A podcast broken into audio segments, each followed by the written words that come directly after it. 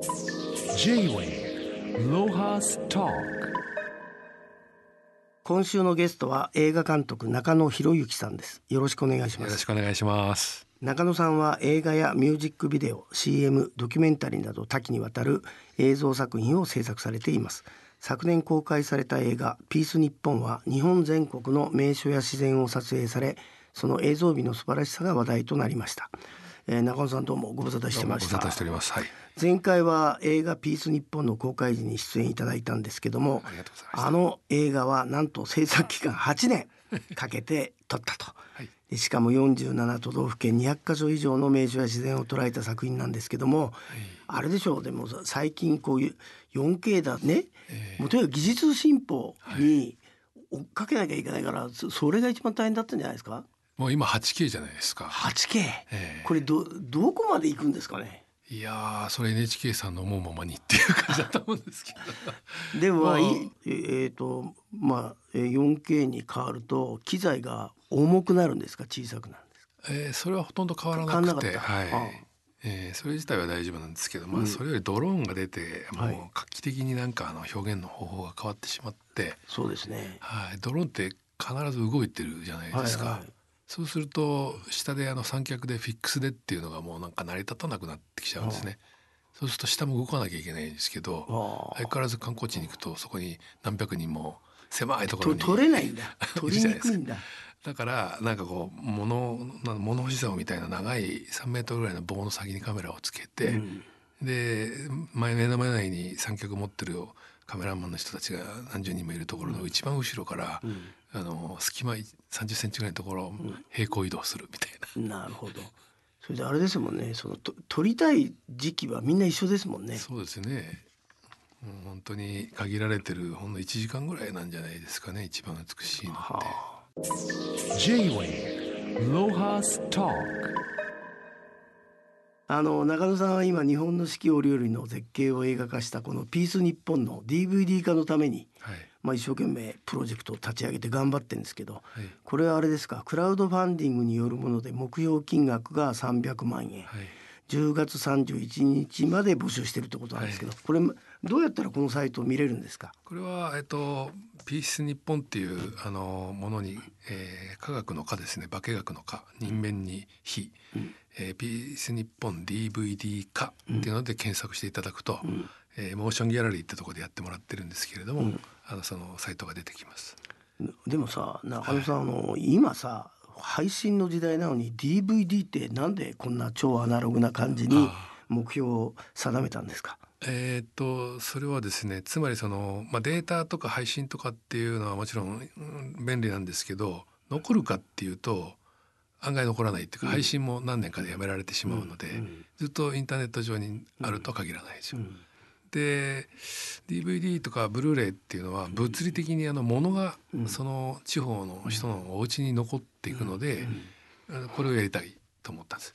じゃあ僕たちの本の世界と同じですね。そうです。結局物の物にかなうものがなくてですね、データは危ういものなんですけれども、物が残ってさえすれば見ることが可能なんですけど、まあそれで東京なりなりいろんなところが水害でとかいろんな、まあ、停電でとかいろんなことがあるじゃないですか、いろんなことがこれからもあると思うのでできる限り日本中のいろんなところに散らばしておきたいっていうのもありまして、はい、できればブルーレイの方が嬉しいっていうことですね。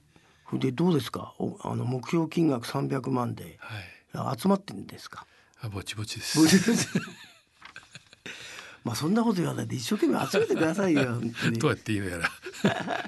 まああの一番あの安い支援の方ですと普通にあのブルーレイとかが発売されて買うより安いですし、あの早くお送りすることができるのとホームページにお名前もあのありがとうございますということでなるほど。掲載させていただいたりとかいろいろ特典もあるんですけれども。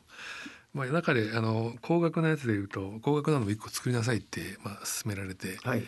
えー、15万円もするんですけど、その自主上映券付きっていうのがあって僕がそこに行きますよと。まあ顎足とかその交通費は出してくださいね。はい。なんですけど、まあ、全国どこへでも行って上映をされる方の横に行ってトークショーもやりますよと。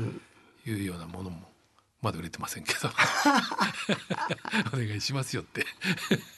でもこれはあれじゃないですかね。自治体が自治体に持ちかけりゃいいんじゃないですかね。15万だったら。15万って自治体の人にとっては、はい。あの知ってもらうにはね安い費用だしだからあれですねなんかその営業マンがいないんだね今ね。はいちょっとね。私おりません。なんせ一人でやってますからね。J-Wave Lohas Talk.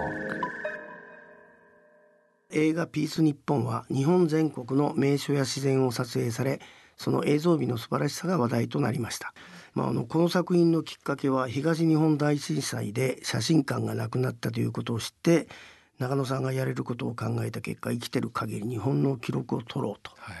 あの東日本大震災まであなた気が付かなかったんですか？いやなんかあのーなんていうんですかねその意味っていうのがその街全部がなくなっちゃうとかってそういうことって世の中に起きたこともないし、まあ、台風とかいっぱいありますけど、うん。まあ、地震もあったわけですけどその思い出のなんていうんですかね肝となるデータみたいなものを持ってる写真館が全部流れてるっていはい。うこと自体がですね、まあ、街がなくなってることの中にあるわけじゃないですか、写真館はね。そうすると同時にそのそこに住まれてる人たちの、まあ、水没してるいわゆる水害の方も同じなんですけど、写真アルバムとかも全部うん。なくなっちゃうわけで、まあ、せめて写真館に行けばネガが残ってるかもしれないっていう最後の望みもなくなっちゃうわけですよね。そしてやっぱ思い出がなくなるっていうのはやっぱ人生のなんかこうかなりの部分を失うっていうことだなっていうふうに思って常々うしかもその何ていうんですかね炊き出しに行ってっていうのがいっぱいよく報道されるんだけど、はいそういうのも不祥に向いてないっていうかね 向いてないんでまあ一人で何かできることっていうとやっぱり映像やってるから自分で撮って記録して残していくっていうところを選んでみたんですけどまあ大変な道を選んでしまってですね。日本狭いようですっごい広いですよ。はあ。遠いし、あのこれまあ、えー中野さんがやりだしてみてはい、そのまあ先輩となるべき人たちが撮った日本の自然の面白い映像ってあったんですかね？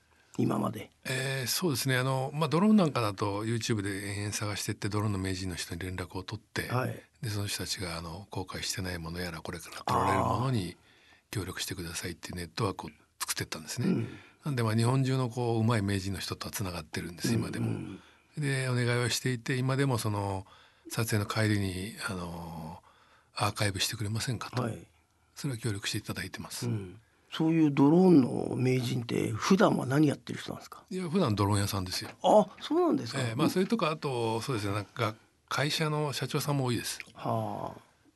技術系の。し趣味で。趣味で。は釣りの代わりにドローンみたいな。あ、はあ、まああのそもそも日本の美しい景色を後世に残したいから始まったんですけど意外に、えー大人たちが日本のことを知らないんですか？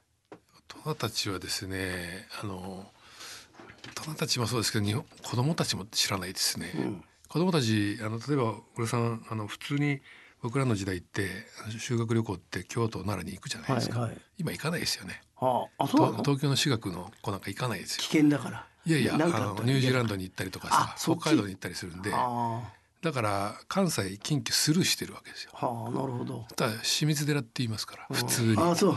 清水寺。だからそういう僕らが持ってる常識ってもう今ほとんど通用しない。なるほど。で大人は逆にその常識を持って生きてるわけだけど、うん。それが通用しないってことを知らない。なるほど。あそういう意味ね。はい。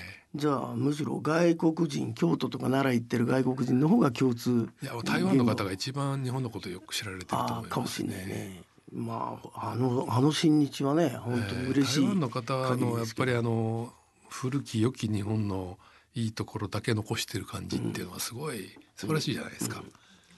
まあ未だに日曜日の朝5時頃、台湾から電話かかってきますもんね。そううちの女房の母親が住んでた村の村長さんからえ「なんとか送ったぞ」とかすごい義理がたいんだなとい未だにそうですあね。もう50年ぐらい経ってんのに、よっぽどこうコミュニケーションがあの時幸せだったんだね。台湾の人と日本人、うん。まあそれに比べて韓国の人とは不幸ですけど。そうですね。残念ですね。何がボタンの掛け違いがあったのか、